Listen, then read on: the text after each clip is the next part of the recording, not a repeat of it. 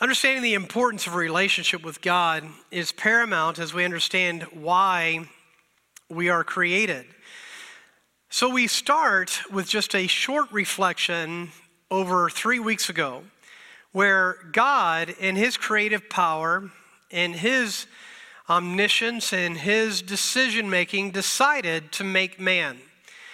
And created man, as Genesis 2 7 says, out of the dust of the ground, and formed man from the dust of the ground, and breathed into his nostrils a breath of life.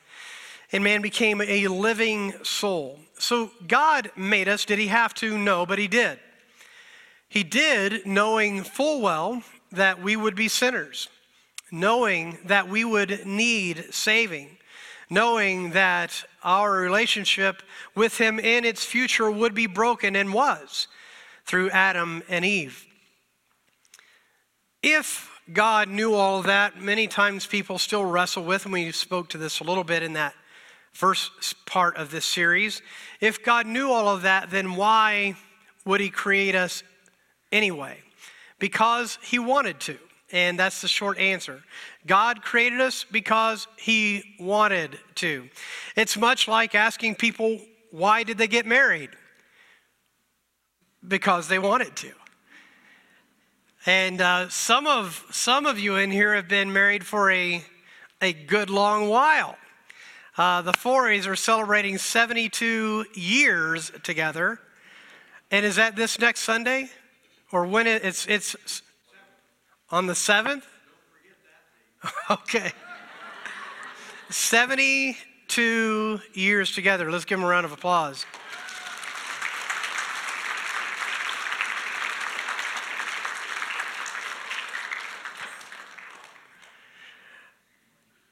Why did God do this relationship with us? Why did God make us? Because He wanted to.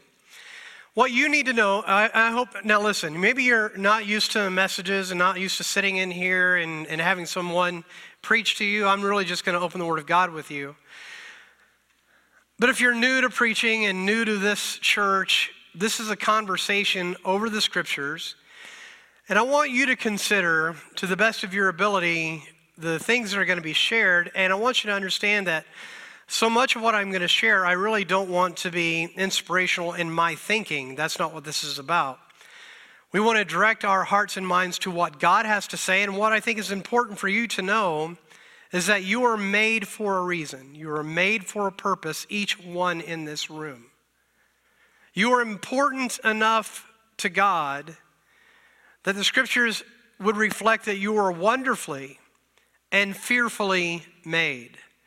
It's no mistake then that every believer should be pro life.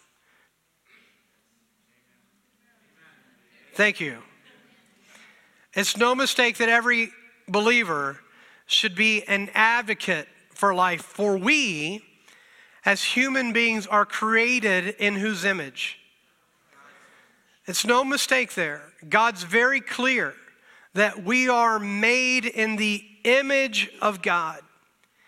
That image is a miracle of God's working from the womb, where God designs every individual on purpose. I do think it's interesting that societally, uh, there's a comedian that I sometimes watch, and, and apparently you stop being uh, a small family past three kids. Uh, once you hit four, uh, their testimony was you don't get congratulated anymore, you start getting advice.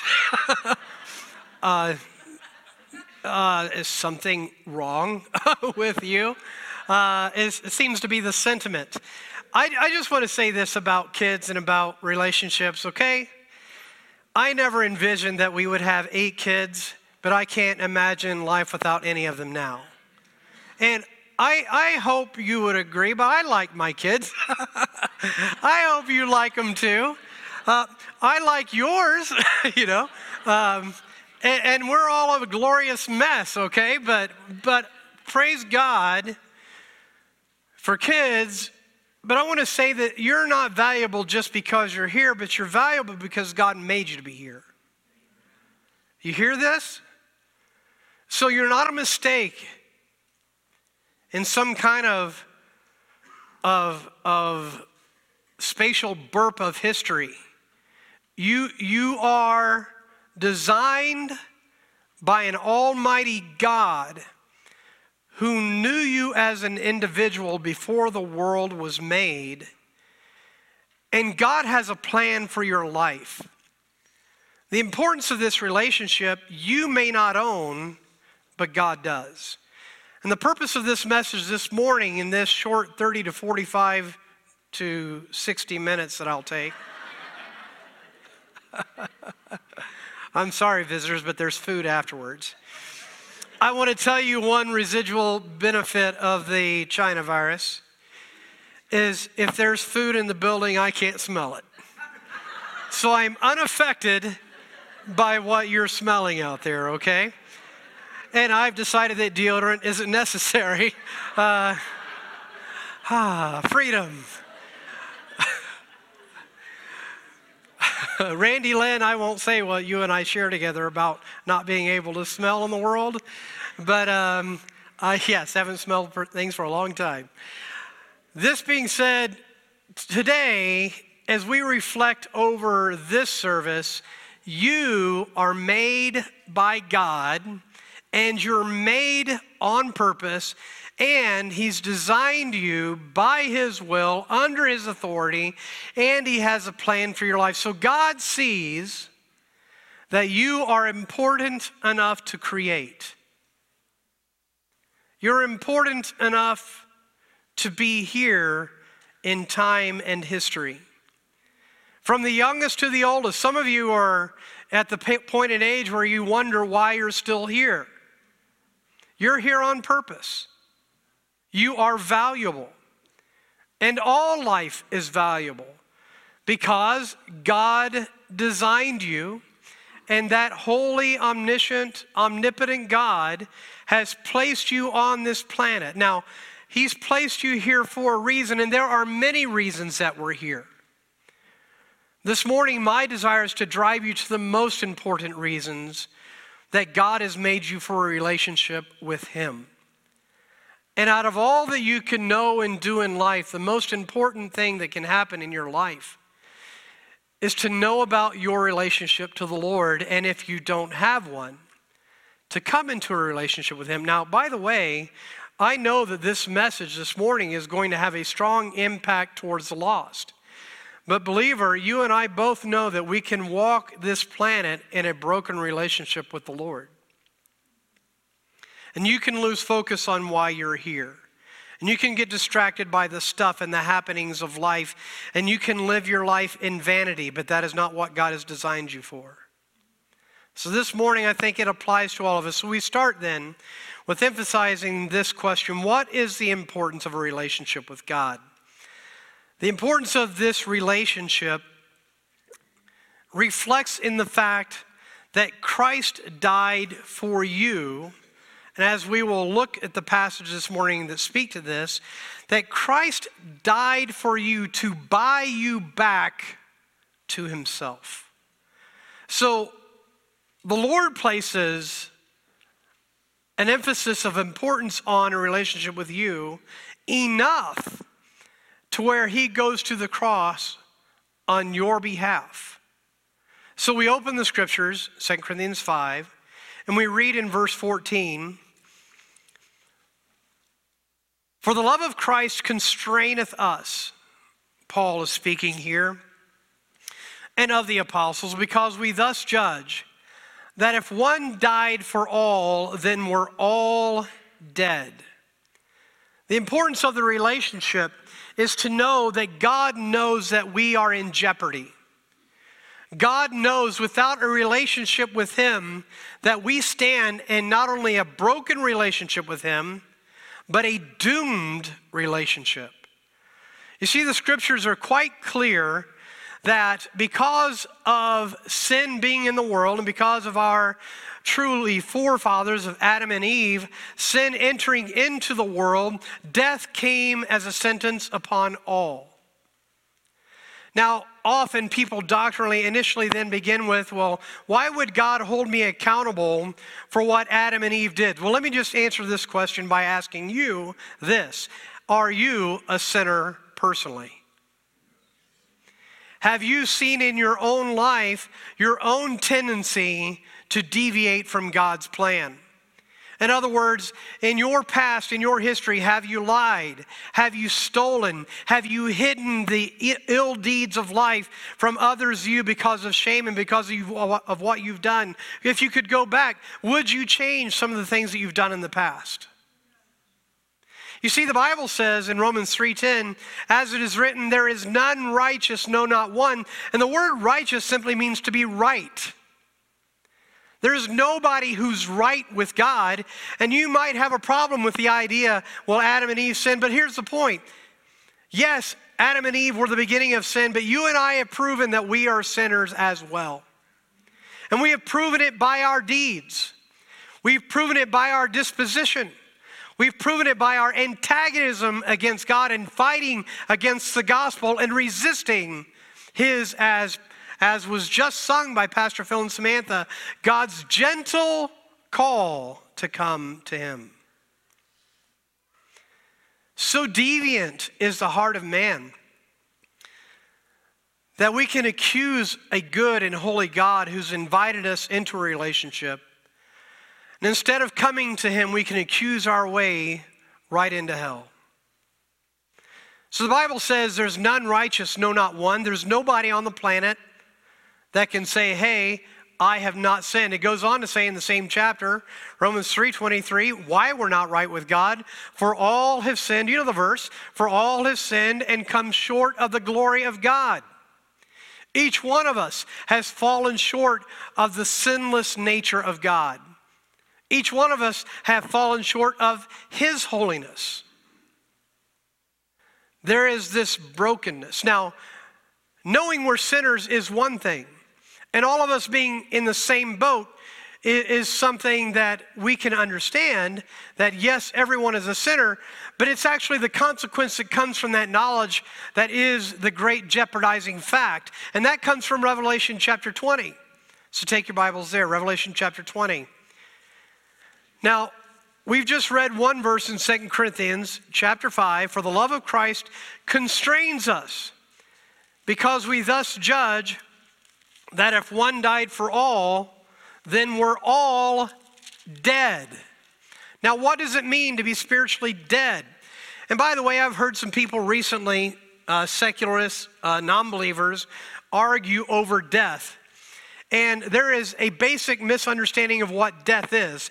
Death, biblically, is not a cessation of existence. Death is always a separation.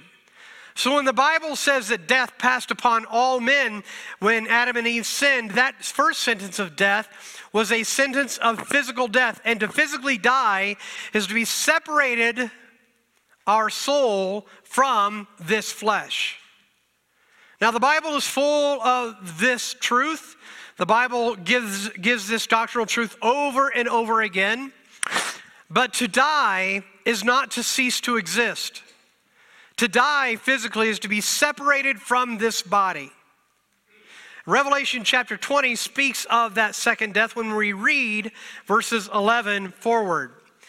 Revelation chapter 20, verse 11. By the way, uh, I'll apologize. I haven't had this happen yet.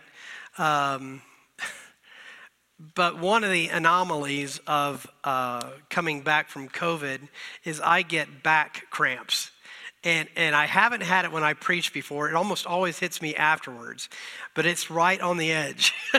so if I get a little bent over and charismatic, it'll be exciting. But if I start preaching like this, you'll know why. Revelation chapter 20, verse 11. And I saw a great white throne. Matter of fact, I think there's power in God's people reading the Word of God together. Read it with me. Revelation 20, 11 through 15. And I saw a great white throne, and him that sat on it, from whose face the earth and the heaven fled away. And there was found no place for them. And I saw the dead, small and great, stand before God and the books were opened, and another book was opened, which is the book of life. And the dead were judged out of those things which were written in the books according to their works. Time out. So when God says He's writing down the works of man, He's not writing down our good deeds. He's writing down everything that we have done that would be an indictment, a judicial act for why it would be right for a holy God to cast us out of His presence. So, if God was to list all of your sins, how long would the book be? Secondarily, if God was writing a book with all your sins, here's something to know the last sentence has not been written. For we are all sinners. Pick up in verse 13. And the sea gave up the dead which were in it, and death and hell delivered up the dead which were in them, and they were judged every man according to their works. And death and hell were cast into the lake of fire. This is the second death. And whosoever was not found written in the book of life was cast into the lake of fire. So, the doctrine of the Bible is that physical death comes as a result of a sin cursed world. Spiritual death is the separation of the soul from God. And there is a place, and that place is ultimately the lake of fire. Now, this is horrific news. It's the worst news that anyone on the planet could ever hear is that you are spiritually terminally ill and the judgment against that disease of sickness, of sin, is going to be eternal separation from God and a place of torment called the lake of fire. That is horrific news. And then the Bible says, Whosoever was not found written in the book of life will spend eternity in that place called the lake of fire. Now, that is the truth of the Bible. There are plenty of people that want to deny that truth, but I want to say with all the authority of the power of God, every knee will bow. And it doesn't matter how smart you think you are on the reasons that you can deny God and deny hell and deny the truth of Scripture, your bigness will become small in the face of Almighty God. Now, God knows the stubbornness of the man's heart. God knew that in sending his son, his son would come to this planet, prove who he was by the miracles that he did, and still be crucified by the people he came to save. And yet, he came because a relationship with you matters. You matter. 2 Corinthians chapter 5, if you'll turn back.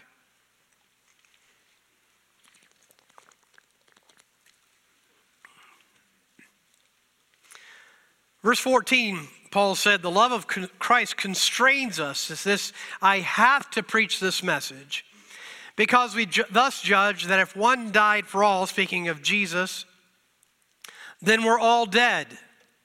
Verse 15, and that he died for all that they which live should not henceforth live unto themselves, but unto him which died for them and rose again. Now, don't lose the importance of verse 15. Verse 15 is largely a verse to believers, and that he died for all, that they which live, well, who are those that live? The Bible says in John 3 16 through 18, and I'm going to paraphrase, that he gives everlasting life to anyone that will come to him in belief. To anyone that will come to him and recognize that he is the Messiah, that he's the Savior, and place your soul in entrusted care to him. If you will give your soul to Him and entrust your soul to His care, His promise is to give you everlasting life. That He died for all that they which live, those who have this saving life or who have been born again, should not henceforth live unto themselves. Listen, there's lots of reason for depression in the world, and I will tell you, I totally get a depressed life when somebody doesn't know the Lord as their Savior and they're walking around on this planet without Christ. If your hope is in this world, you're pretty miserable. And by the way, if you think President Biden is going to fix the world, you need to wake up. And by the way, I'll be fair, I don't think President Trump fixed the world either. I'm still thankful for the many things that he did. Don't get me wrong. But no man can fix this world other than God Himself. Our hope declaratively is in the Lord of the Bible. So if you're walking this planet trying to find reason, trying to find hope outside of God, you're going to be in a miserable place. But, but it's not only miserable for the lost, I would argue that it's equally miserable for the one who has life and has lost a sense of the importance of your present living relationship with the God who loved you and died for you. In other words, a believer can live a depressed life because you're living for the wrong person, thinking that you're going to find joy, hope, satisfaction somewhere outside of Him. There is nothing you can buy on this planet that fixes this hole in your heart. You are made for a relationship with God. That's what you're made for. And so important is this truth that God wants you to know as a believer, He didn't save you to live unto yourself. He saved you to own you personally, intimately, deeply, continually, to be in relationship with you. Now, I, I, I don't know what to do here. Look, I've, I've got one, two, three, four, five passages that prove this point. I, they're all worthy. Luke 14, 26. You need to be quick because I'm going to I'm to go as quick as I can. If you need to write them down and come back, fine. Luke 14, 26. The comparative here is verse 25, and there went great multitudes with them, and he turned and said, turned and said unto them, The Lord says, If any man come to me and hate not his father and mother and wife and children and brethren and sisters, yea, and his own life also, pretty strong words that follow, he cannot be my disciple. Now, my point in that is in verse 26, these are not bad relationships.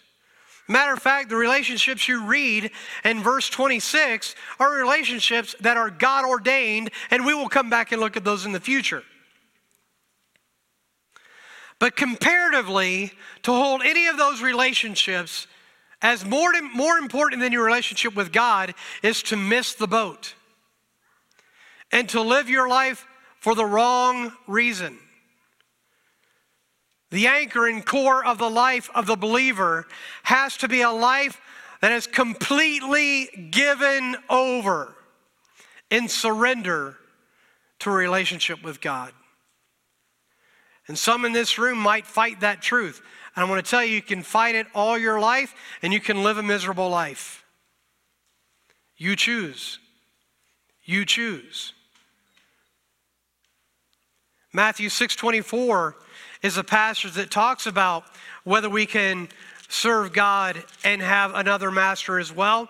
Matthew 6:24 says, "No man can serve two masters, for he will either hate the one and love the other, or else he will hold to the one and despise the other. You cannot serve God and mammon, and the mammon is simply the riches of the world. Material, materialism, materialistic things, you cannot live for one and the other. God is calling everyone who is a believer to make a decision. Who are you living for? So valuable are you to him that he dies for you. He gives himself to save you and to be in an intimate relationship with you completely. One of my life verses of Galatians 2:20 I am crucified with Christ. Nevertheless I live yet not I but Christ liveth in me. The life which I now live in the flesh I live by the faith of the son of God who loved me and gave himself for me. The passage teaching that my life belongs to Christ. Romans 12 1 and 2 I beseech you therefore brethren by the mercies of God that you present your bodies a what? Say it louder a what holy, acceptable unto God, which is your what? He goes on to say, And be not conformed to this world, but be transformed by the renewing of your mind that you may prove what is that good and acceptable and perfect will of God. There is no better plan than being in an intimate relationship with God. There is no better plan. So if you're looking for hope and reason for life, I'm just now giving it to you. It's Jesus.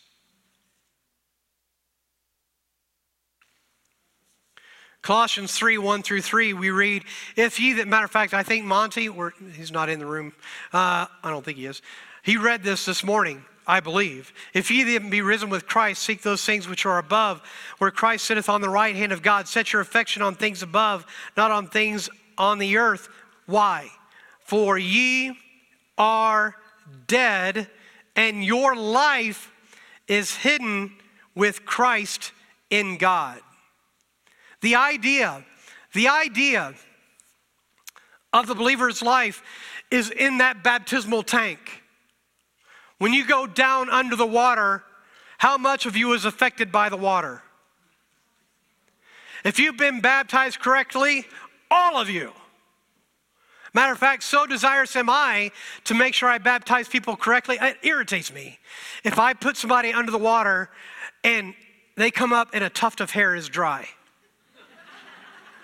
I am putting you under. And if you're a lady with long hair and it's not done up in a bob, I'm pushing deeper. You're gonna get all wet. And the reason you're going to get all wet is because that is a doctrinal significance that there is not one single speck of our life that is not affected by a relationship with Christ. We are surrounded by the influence of this divine Savior who loved me and died for me. He died that I might have life and that I might have it more abundantly. He didn't die me just he didn't die for me so that I could just walk this planet. Now, you know, there are a lot of things that we all like to do. There are a lot of things that we enjoy. And I'm going to say, I thank God that He gave me more than the superficial happiness circumstances of life. I don't care what it is. I don't care what the thing is, the hobby is, the, the people are. There is no greater importance in life than living in a relationship with Christ. That's what all of these and more passages teach. The importance of this relationship is that Christ died for you to buy you back to himself. 2 Corinthians 5, our third verse, verse 16.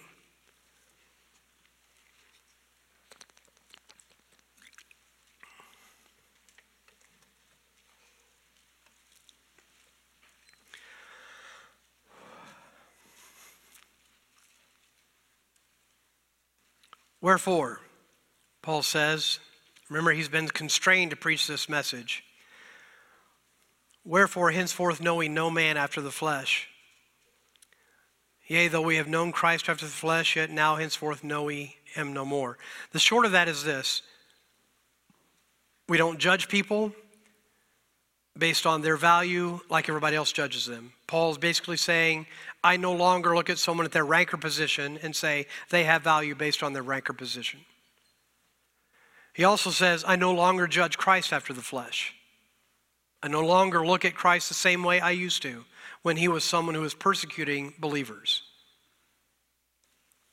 We don't know him that way any longer.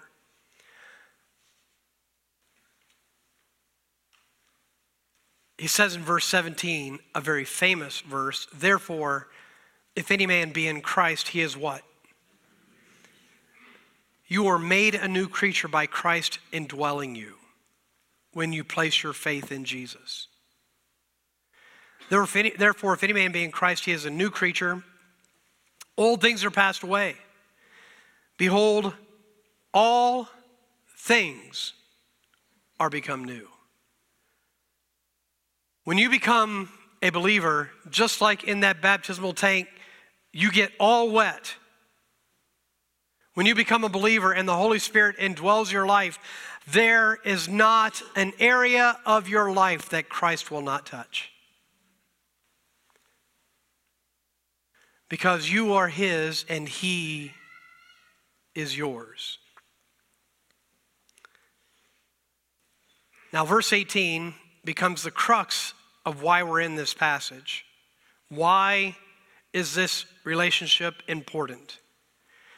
And all things are of God who hath reconciled us to himself by Jesus Christ, and hath given to us as believers and as his apostles. All believers have this ministry. He has given us the ministry of reconciliation. So, what is reconciliation.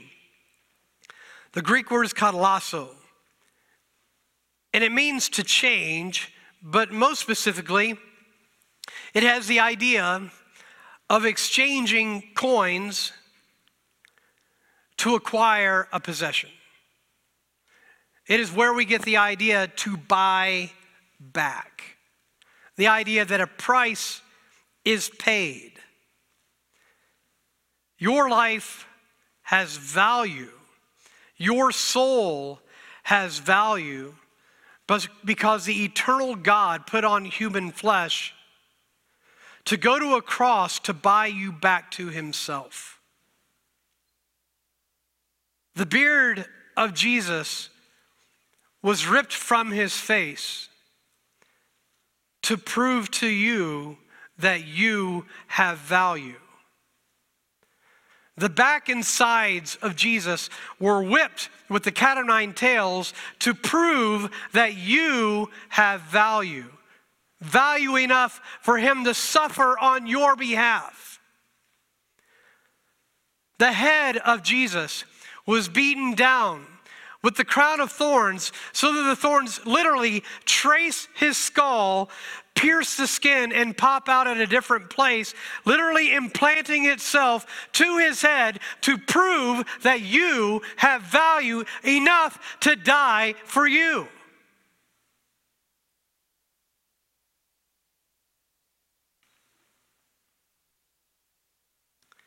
This Jesus was spat upon ridiculed, and mocked, and yet came deserving none of it, taking all of it because you are valuable to Him. This world is mad with fighting against God.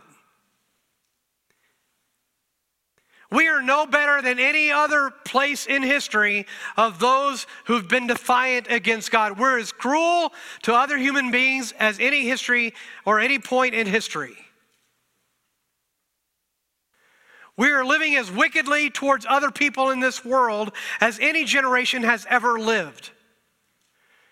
Abortion and sex trafficking and power grabbing and all this is, are just proofs of the deep wickedness of our hearts. But greater still is the individual heart that fights against a God who dies for them.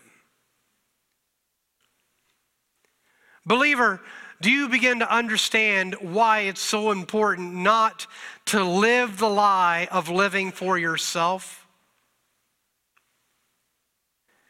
God gave himself completely to you. He has called you to be a holy people. And what that means is separated unto himself. And what it means is we will not look right to the world around us. That is not the standard that a believer lives by. We live under the standard of a God who gave his son to buy us back. Verse 19, would you read verse 19 out loud with me in 2 Corinthians 5? 2 Corinthians 5:19 reading out loud, to wit, that God was in Christ reconciling the world unto himself, not imputing their trespasses unto them, and hath committed unto us the word of reconciliation. Let me ask you, do you sense anywhere in what's been said this morning in the scriptures that have been shared, do you sense anywhere where we deserved it? Do you sense anywhere where there was some shining thing in us that said, hey, I, I, get why God died for me? I mean, look at what he gets. There's nothing, there's nothing of that. Matter of fact, the core of the gospel in Ephesians 2 8 9, I hope I'm clear enough to quote it. For by grace are you saved through faith, and that not of yourselves, it's a gift of God, not of works. Why? Listen, lest any man should boast. There's no boasting for any of us in heaven. None of us deserves in our merit to be there.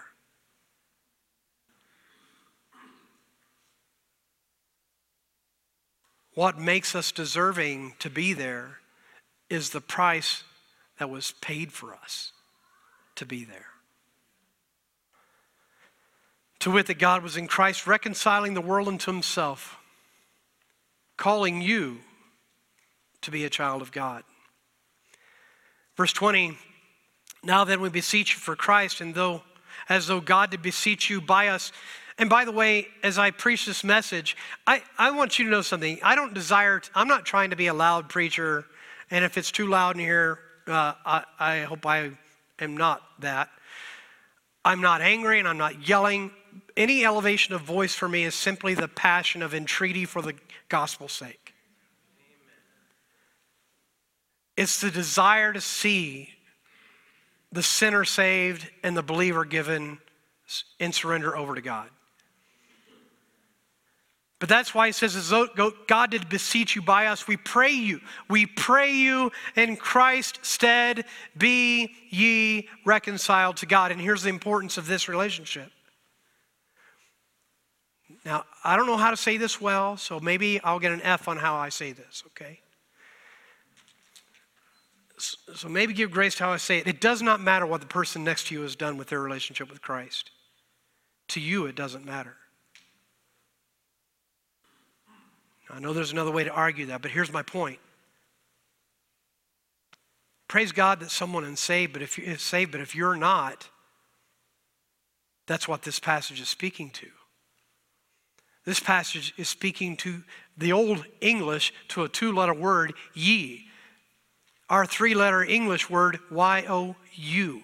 You, where you sit in this room. And we're not talking only about being saved. We're talking about living your life for Christ. Do you believe that we live in a dark world? Do you believe that God wants us to shine as lights in the world? Who's going to do that? You or not.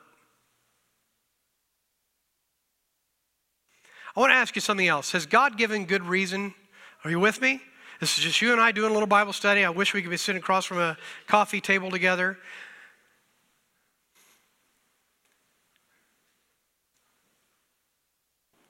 But do you understand the importance of your service for God?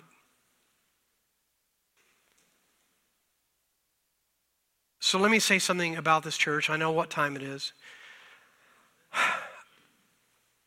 I am blessed, Pastor Phil is blessed to have a platform, and our Sunday school teachers are blessed to have a platform to teach the Word of God. This is not a ministry that's built on the great show so that we're going to get a bigger crowd, bigger crowd, bigger crowd. Um, most of those who have been a part of fellowship understand and know that our goal as, as weakly as we do it, as poorly as we do it, our goal is to lift up Jesus.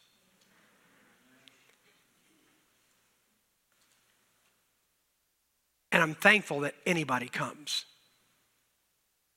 Do you hear me? Now, I'm a brother in Christ. I'm thankful anybody comes. I'm thankful you have made the choice to come. But understand that the coming to this place is part of how we worship God. But it's actually the foot on the ground on Monday morning.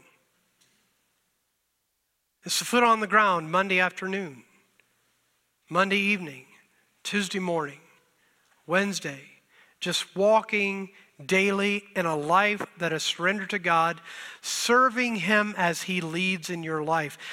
He's not called you to be me. You can thank God for that. He's not called me to be you. He's called you to live in a relationship with Him, to be what He wants you to be. I just want to testimonially say the only shame I ever have in my life are those times where I walked outside of God. And what I mean to say by that is I have never regretted any time of giving my life to Christ. Not only as Savior, but just surrendering to Him. I believe every believer could come behind this pulpit and say the same thing. Isn't it true that the shame in our lives are those times when we walked outside of Him? Would you agree that the Lord has never disappointed you? That the Lord has always been there for you? That the Lord has always, as Brother Sondergaard preached, He's been merciful, faithful, and good. As Pastor Phil preached, that He's always been there for you, and especially in the midst of the storms. So I'll say it differently. Where would you be today if it wasn't for the gospel? What would your life look like today if it wasn't for Christ? Verse 21 of 2 Corinthians 5 the value of your relationship is this For he hath made him to be sin for us who knew no sin, that we might be made the righteousness of God in him. Now the Bible earlier said in Romans 3:10, there is none righteous, no not one. But when we come to a relationship with Christ, he takes our sin and he gives us his righteousness in place for payment for our sin. So we literally become right with God by belief in Jesus Christ as our Savior, by a personal relationship with Him. Now, I'm going to wrap up here and say this Knowing facts about Jesus does not get a person saved. Hello? You can know all the right answers about Jesus and not be saved. Just because you know Jesus is the Messiah doesn't mean he's your Messiah. Just because you know he died for your sins doesn't mean your sins have been paid for. There's no getting around the fact that the scriptures are clear. There is a point of decision. The point of decision is, is is replete. It's all over scripture. I'll just give you one. Romans 10:13, For whosoever shall call upon the name of the Lord, what? Shall be saved. You have a choice to make. That choice to make is based on the facts that we've just relayed that Jesus is the Messiah, that He did die for you. But here's the question Will you believe on Him as your Savior? Will you entrust your soul to His care? Will you call upon him and say in some fashion, Lord, I am coming to you and recognizing you as my Redeemer? This call is an invitation of the gospel to all of mankind. But in this little room right here today, whether online or right here listening, what have you done about your relationship with Jesus? So, first of all, if you don't know for sure you're saved, the most important thing you can do is get saved. If you've got questions about it, come talk to me or perhaps person that brought you afterwards, and we can talk with you through the Bible about how to know for sure that you're a child of God and get that question settled.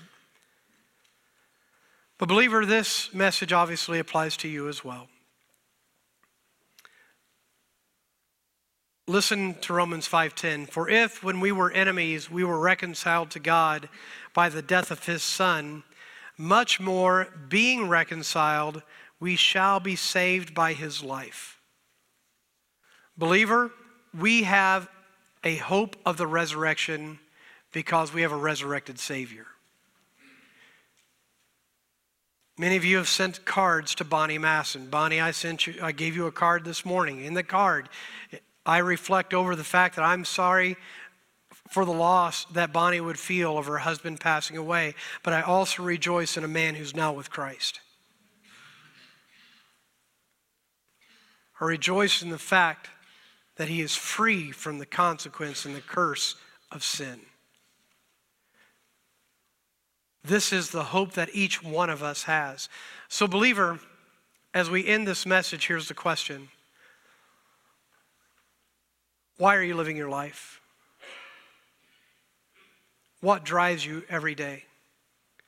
And I don't mean to think that you don't have jobs and responsibilities and parents with kids and, and, and there's school and there's, there's responsibilities, but why are you living your life?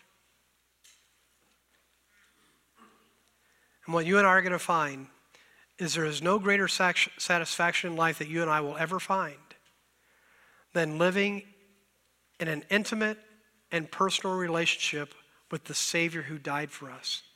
For that's why He made us. He made us to be in a relationship with Him.